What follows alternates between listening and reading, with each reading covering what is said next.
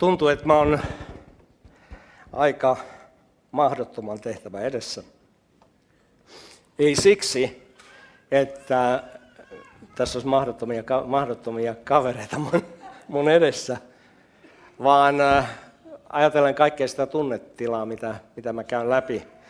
Mä jollekin sanoin, joku kysyi, että no miltä musta tuntuu nyt, kun tapahtuu tämä tavallaan ää, äh, erottaminen tähän tehtävään lopullisesti ja tapahtuu tavallaan tällainen sinetöinti, ää, niin mä vertaan sitä joitakin toistakymmentä vuotta sitten tapahtui sellainen tilanne meidän perheessä, että kaksi meidän lapsista meni naimisiin samana päivänä, oli tupla häät, ja kaksi huonetta tuli tyhjäksi samalla kertaa. Ja se oli kova paikka mulle. En tiedä, oliko kova paikka Hanna-Liisalle, mutta mulle se oli kova paikka luopua tyttäresta varsinkin. Ja sitten pojasta. Mutta mä tajusin sen, että elämän täytyy jatkua. Nyt tässä on ihan sama tilanne. Seurakunnan elämän täytyy Se ei voi pysähtyä siihen, kun meikäläinen potkaisee tyhjää tai potkaisee kick the bucket, englantilaiset sanoo. Silloin kun aika jättää meistä, mitä ikänä silloin tapahtuukaan, seurakunnan täytyy jatkaa elämää eteenpäin. Ja me on tajuttu tämä jo muutaman vuoden aikana, kun me on alettu valmistautua siihen, että meidän täytyy astua täysin sivuun, täysin sivuun, mitä se merkitseekin, mutta astua sivuun ja antaa tilaa, antaa vapaus nuoremmalle polvelle astua esiin. Ja mikä valtava etuoikeus nähdä se, että omat pojat nousee palvelemaan seurakunnassa.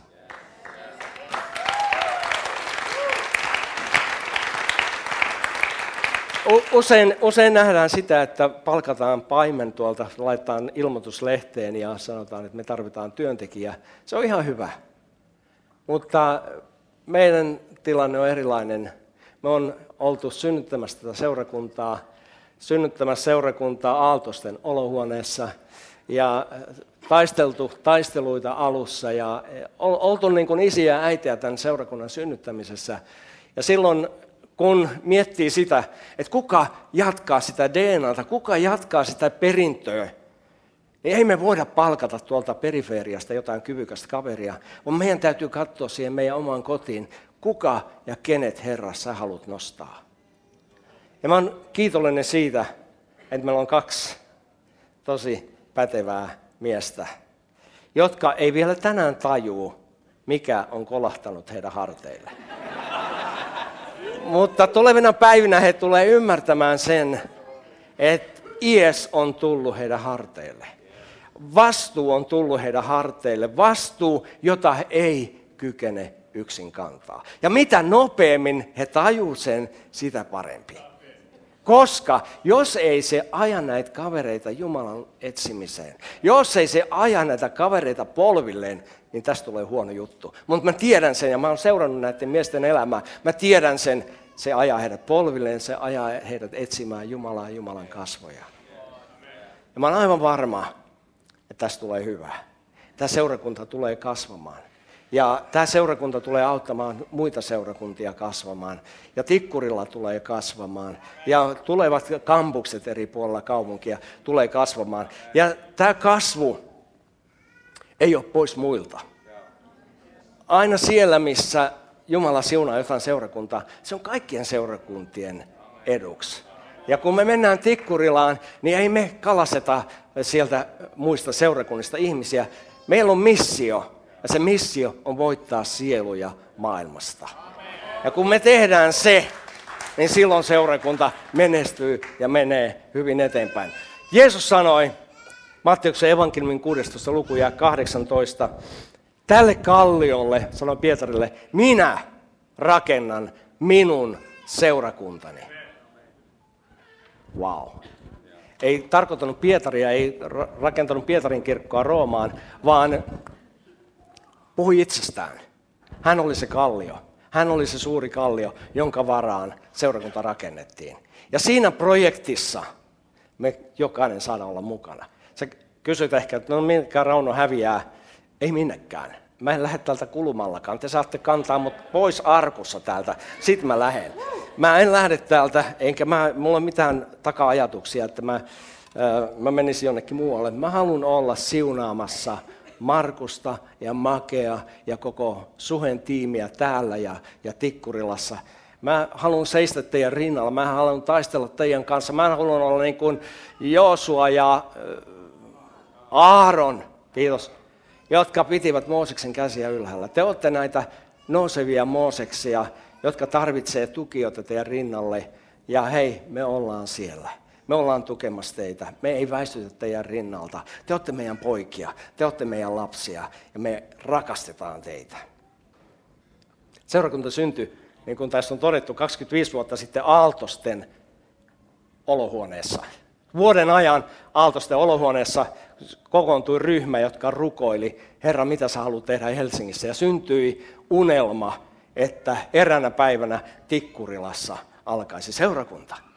Ja niin sitten tuo tiimi kutsui mut, ja mulla, Jumala oli valmistunut Yhdysvalloissa, jossa mä olin sapattivapaalla perheen kanssa, ja, ja siellä myöskin sitten profeetallisten sanojen kautta meille puhuttiin siitä, mitä Jumala tulee tekemään meidän elämässä. Me oltiin aikaisemmin toimittu raamattukoulussa raamattukoulun johtajina ja tajuttiin se siellä raamattukoulun aikana, että se oli hyvä juttu, mitä me tehtiin silloin, mutta Jumala haluaa tehdä jotain muuta meidän kohdalla.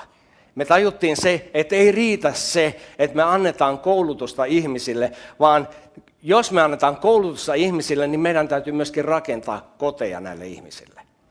Ja seurakunta on se koti.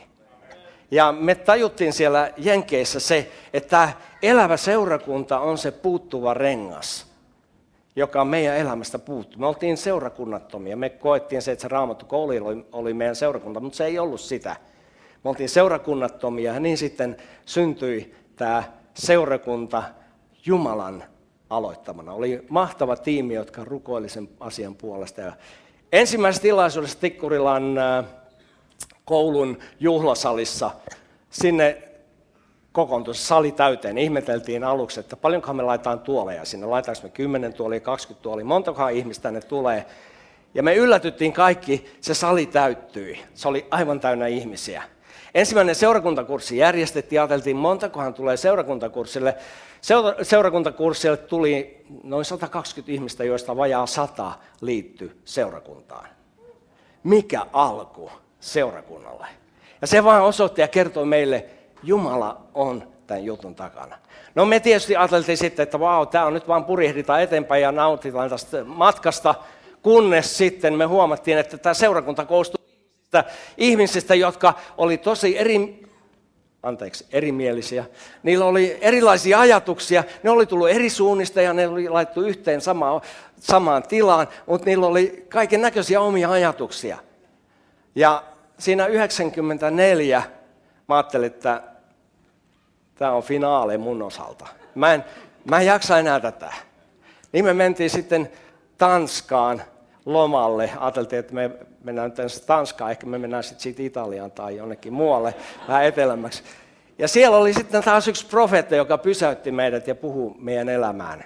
Me tajuttiin, ei meillä ole mitään pakopaikkaa. Meillä on, meillä on työ, meillä on tehtävä, ei me lähdetä yhtään minnekään, me ollaan täällä, Jumala on istuttanut meidät tänne ja me ei lähdetä karkuun.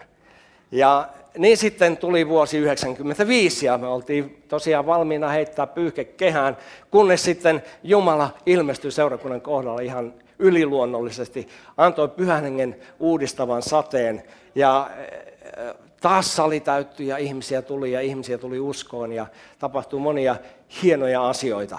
Joskin samanaikaisesti sitten, kun me vuosia meni vähän eteenpäin, me tajuttiin se, että ei me eletä vain pelkistä fiiliksistä. Ei me eletä vain siitä, että pyhänkin puhaltaa meidän päälle ja me kaadutaan ja me nauretaan ja me itketään ja tehdään kaikkia juttuja.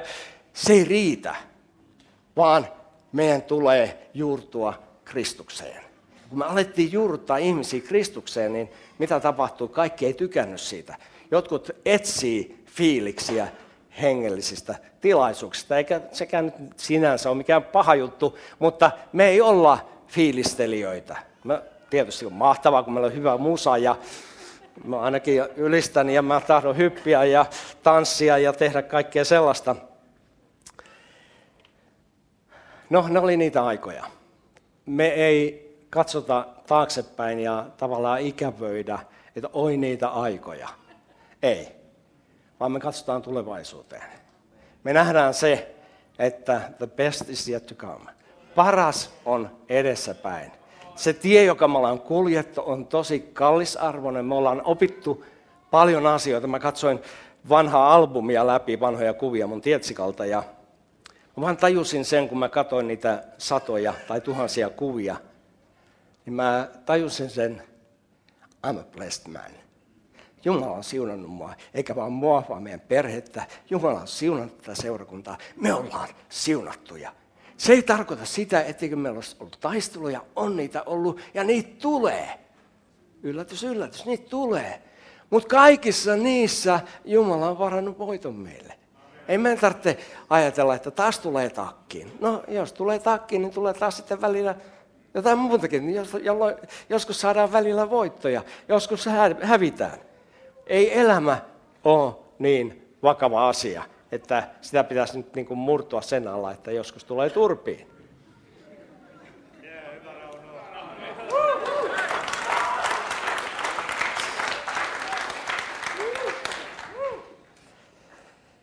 2000-luvun alussa me oltiin kiertolaisia, koska Jumala johdatti meidät pois tuolta Leppävaarasta johtuen,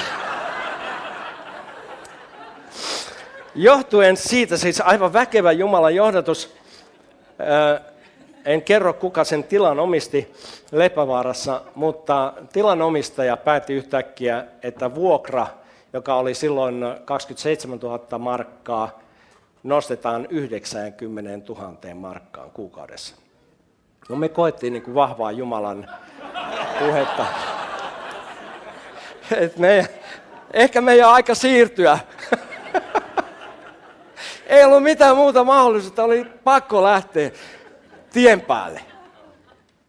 Ja niin siitä lähtien sitten käytiin tien päällä ja me käytiin eh, erilaisissa saleissa ja ja täällä Kallion alueella ja, ja, ja Popiats-opistolla ja erilaisissa kouluissa. Ja me hankittiin ö, kaksi perävaunua, yksi sellainen teliperävaunu ja, ja siellä oli sitten kaikki meidän kamat ja aina kun käsky tuli tai pilvi nousi ja mentiin taas jonnekin paikkaan, niin ei mitään muuta kuin perävaunu sinne ja juhlat pystyyn. Ja, ja, mutta näissä tilanteissa Markus ja Make, jotka oli vetämässä meidän nuorten toimintaa, sano, sano meille, että Rauno ja meidän johtoryhmälle silloin, että me halutaan lopettaa tuo nuorten tilaisuus.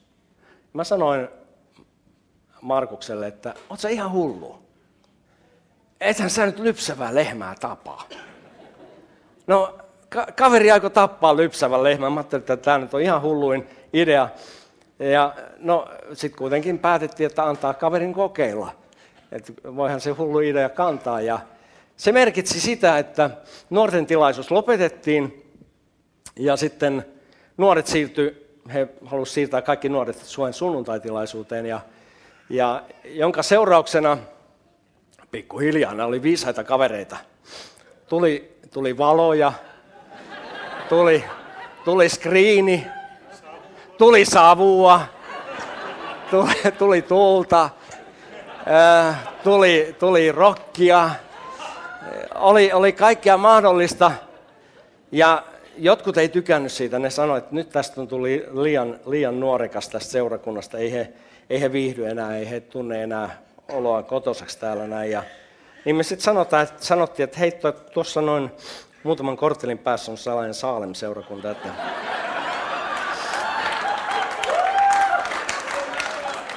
Se on hyvä, hyvä seurakunta, siellä on hyviä pastoreita, että siellä on, siellä on myöskin sellaista ohjelmaa, että se voi sopia teille. Tämä oli ennen Mika Sua, että jotenka...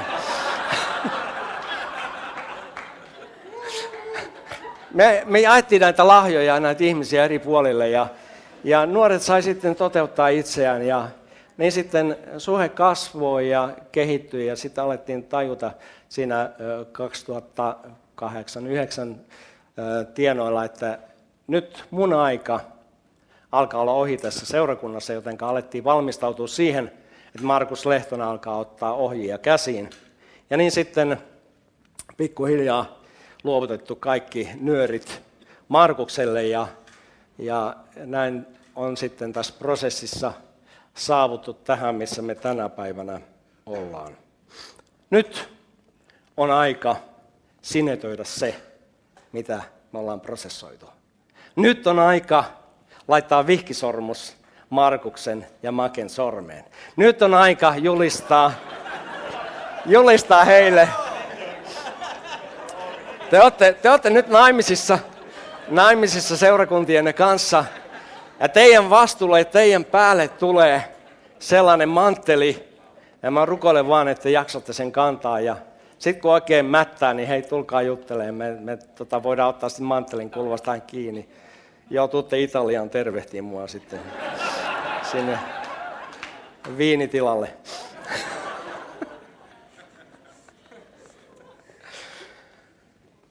Me on Suhessa käyty läpi Suhen arvoja meidän henkilökunnan kanssa ja, ja tuota, viime kokoontumisessa me löydettiin viisi arvoa, jonka mukaan me halutaan suhe olla rakentamassa. Voi olla, että nämä vähän muuttuu sanallisesti ja, ja muuten. Ja mä haluan julkaista teille nämä arvot, joita me on työstetty, jotka ei ole vain sitä, että me on nyt päätetty, että okei, kaikilla on kaikille seurakunnalle arvot, joten tehdään mekin arvot tälle seurakunnalle. Ei ole kyse siitä. Mun mielestä Markus on tosi hienosti luotsannut näiden arvojen löytämisessä ja aina vetänyt siihen, että hei, mitä, mitä suhe on siellä alussa ollut? Mikä, mikä on suheen luonteenpiirre, ei vain tänään, vaan onko sellaisia pitkiä linjoja, jotka ohjaa niin kuin suheen toimintaa. Ja nämä on niitä arvoja, joita me nyt ollaan tässä etsitty. Ja tässä on nämä viisi, viisi arvoa.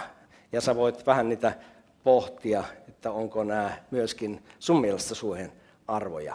Rehellisyys. Me ollaan sellaisia täällä kuin mitä me ollaan kotona. Jos jokin mättää kotona, niin se voi mättää täälläkin. Me ollaan samoja henkilöitä kaikkialla. Ei me laittaa seurakunnassa jotain fasadia päälle ja sanota, että me ollaan tää pyhiä ja kotona pahoja. Vaan jos me ollaan pahoja kotona, me ollaan pahoja täällä.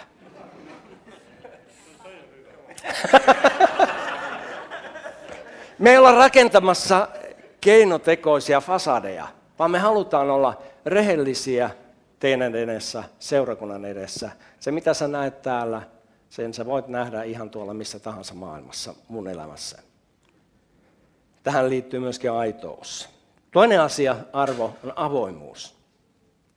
Me uskalletaan kertoa meidän taisteluista, meidän kamppailuista, meidän kaatumisista, meidän nousemisista, meidän pettymyksistä, meidän voitoista. Me voidaan olla avoimia niistä. Ja me ollaan tosi avoimia veljesryhmässä niistä kamppailuista, mitä meillä on. Ei me pelätä tunnustaa meidän heikkouksia toinen toisillemme, vaan me tajutaan se, että kun me ollaan avoimia, niin silloin me ollaan myöskin vahvoja. Ei ole mitään luurankoja kaapissa. Kolmanneksi me ollaan uteliaita. Lapsen omaisen uteliaita. Me halutaan oppia uutta. Me halutaan löytää uusia asioita. Me ei koskaan toivon mukaan kasveta kaikki tietäviksi aikuisiksi teologeiksi, joilla on kaikki ratkaisut kaikki maailman ongelmiin, hengelliset ja teologiset ratkaisut. Vaan me ollaan uteliaita, ei kaikki tietäviä. Neljäs on luottamus. Me luotetaan ensin, ensinnäkin Jumalaan. Jumala on tämän seurakunnan aloittanut. Tämä ei ole meidän juttu, tämä on Jumalan juttu. Jeesus Kristus on tämän seurakunnan rakentaja. Me luotetaan Jumalaan ennen kaikkea ja sitten me luotetaan toinen toisimme. Me uskalletaan antaa vapaus toinen toisillemme ja luottaa siihen, että Jumala johtaa jokaista meitä. Me luotetaan Jumalaa, joka on ylin työnantaja. Ja sitten viidenneksi ilo. Me ei haluta olla pitkänaamaisia. Hanna-Liisa usein sanoo, että hei, kerro sun kasvoille, että sä oot iloinen. Mä en tiedä mikä musta on, mikä, mikä musta on, mikä musta on vikana, kun mä oon usein pelottavan vihasen näköinen. Muista raamattukouluaikana, kun äh, ihmiset pelkäs lähestyä mua, kun mä olin niin julman näköinen. Äh, mä saatan olla vihasen näköinen, mutta mä en ole vihanen. Mä nyt kerron kaikille. Mä, mä oon ihan iloinen. Mä oon iloinen kaveri, mä rakastan vitsejä, mä rakastan nauraa, mä rakastan iloita. Mä oon iloinen. E, jos ei se näy mun kasvoilta, sanokaa mulle, herättäkää mut, Rauno, missä sun ilos on? Me ei, olla, ei haluta olla, sanotaan näin, me ei haluta olla kurttuotsaisia, pitkänaamaisia, vaan me halutaan olla iloisia. Me halutaan myöskin, että se ilo ilo tulee meistä näkyviin. Koska Raamattu sanoo, että ilo Herrassa on meidän väkevyytemme. Ei suru. Tietenkin on murheita ja suruja, niitähän tulee elämään. Mutta niissä surussa ja murheissakin me voidaan löytää iloa. Meillä on ilo Jumalassa, meillä on ilo Kristuksessa, meillä on ilo toinen toisissa, meillä on, meillä on ilo seurakunnassa, me iloitaan. Wow.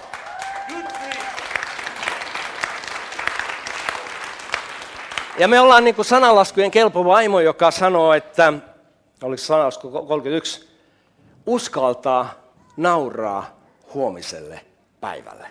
Eihän me tiedetä, mitä huominen tuo tullessaan. Mutta me uskalletaan iloita siitä, että vaikka kaikki menisi päin jotain huomenna, niin Jeesus on sama. Eilen, tänään, ihan kaikista. Vaikka vararikko tulisi huomenna, niin Jeesus on sama. Ja Jeesuksessa mä voin ilota jok ikinen päivä. Ilo Herrassa on meidän väkevyytemme.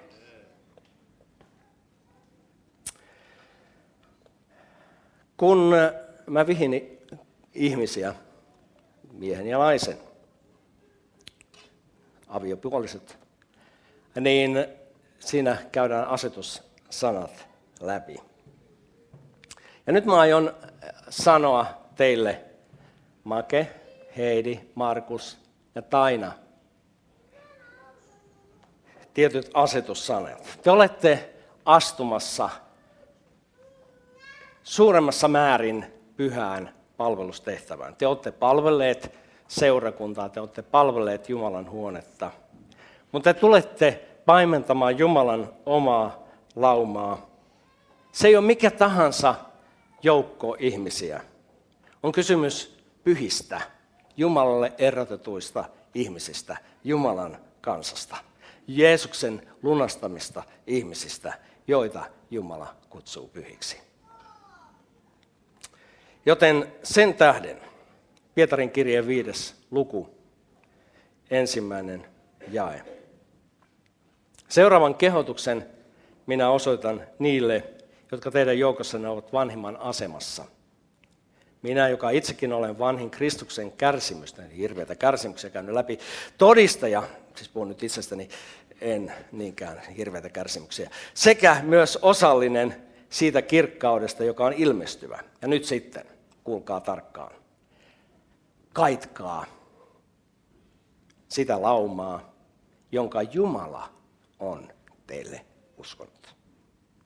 Te ette valinneet itseänne. Jumala valitsi teidät.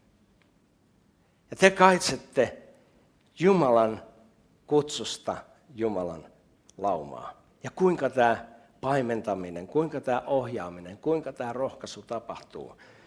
Ei pakosta, vaan vapaaehtoisesti.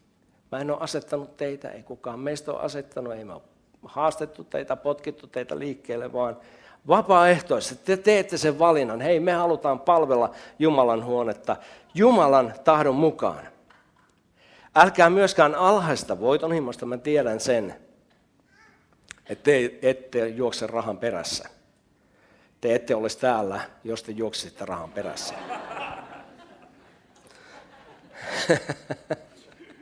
ei, ei, ei täällä voi tehdä voittoa. Ei alhaista voiton himosta, vaan sydämen halusta ilolla. Öö, joku käännös sanoo ilolla.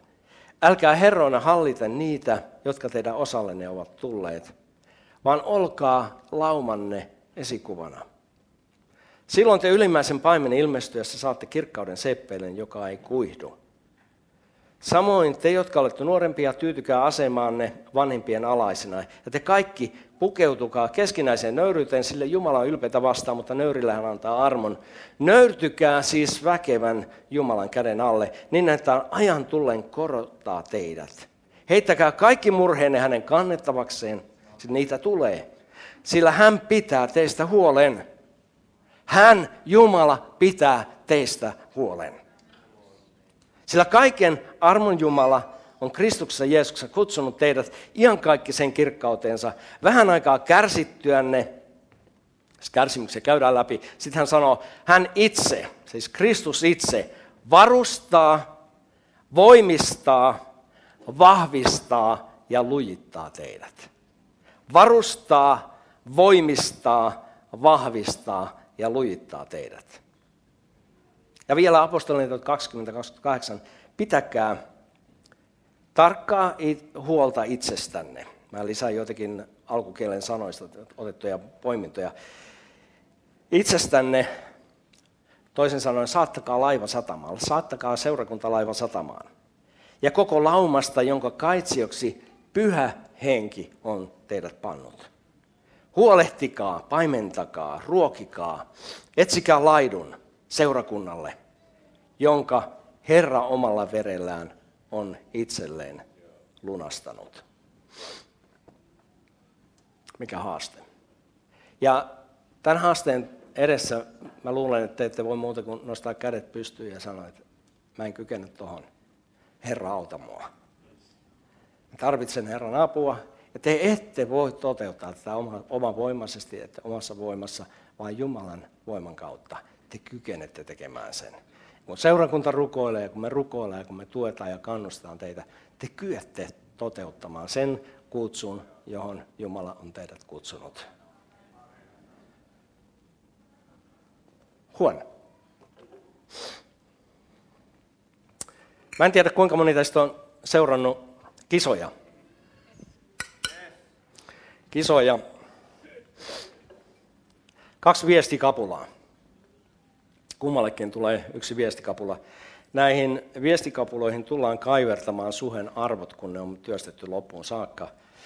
Ja te tulette saamaan nämä viestikapulat ja nämä viestikapulat sitten tulette luovuttamaan jossain vaiheessa kymmenien vuosien päästä sitten. Kun olette 66-vuotiaita, niin voitte sitten luovuttaa. Ette te niin vähällä pääse, että viisi vuotta palvelette. Ei.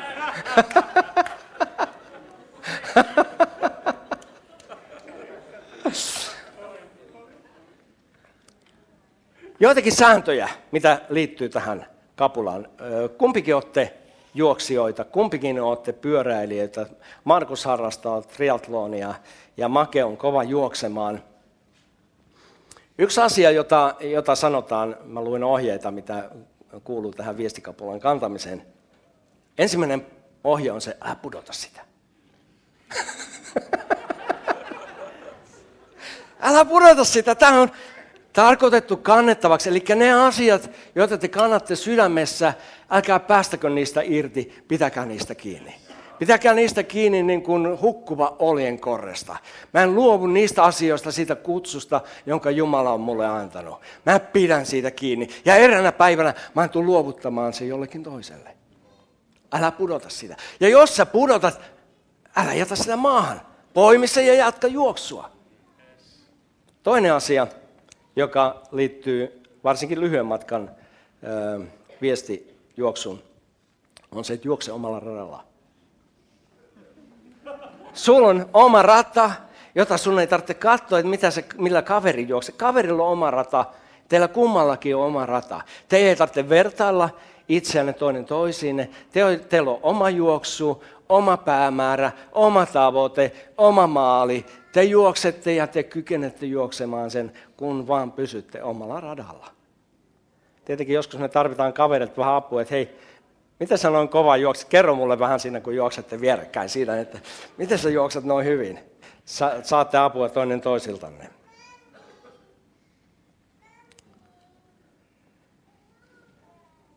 Kolmas asia, nyt tämä menee hengelliseksi. Älä juokse omassa voimassa. Tajua se, että pyhä henki on sulla voimanantaja. Sä et kykene selviytyä tästä omassa voimassa. Hän on sun lähtees, hän on sun voimas, hän on sun apuus. Ja neljänneksi, viimeiseksi. Sitten jonain päivänä, kun olette 66V, jo sitä ennen, sanotaanko 50 tunnistakaa se, kuka on sen kapulan seuraava ottaja. Seuratkaa niitä seurakuntalaisia, niitä, jotka palvelevat teidän keskuudessa ja rukoilkaa ja miettikää, hei kukahan se olisi, kenen päälle Jumala haluaa laskea tuon Elian mantelin, sen vanhan mantelin. Ja Jumala tulee kertoa teille ja Jumala tulee vahvistamaan niin muiden kautta, yes, tämä on se henkilö, nämä ne henkilöt, jotka tulee viemään näitä kapuloita eteenpäin. Mulla on ongelma. Mulla on punainen ja vihreä kapula. Ehkä tämä puhuu siitä, että te olette erilaisia. Teidän juoksu on erilainen. Ja te ei tarvitse kadehtia sitä, että ei, miksi toi toinen sai vihreän, toinen sai punaisen. Mutta mä oon nyt ongelman edessä, että kumman kun mä annan kummallekin. Jotenka enten tenten teelikamenten. Hissun kissun vaapula vissun. en pudota kapulaa, sitä ei saa pudottaa. No niin, kummanko käden Markus, joka jää tähän suheen kallion paimeneksi. Ja kumman, kumman käden saatat? Vasuri. Kumpiko on vasen? Mä, en, mä oon vasen ja oikea kätinen. Niin siis vasen on täällä, eikö näin? Sä saat punaisen kapulan. Ole hyvä. Ja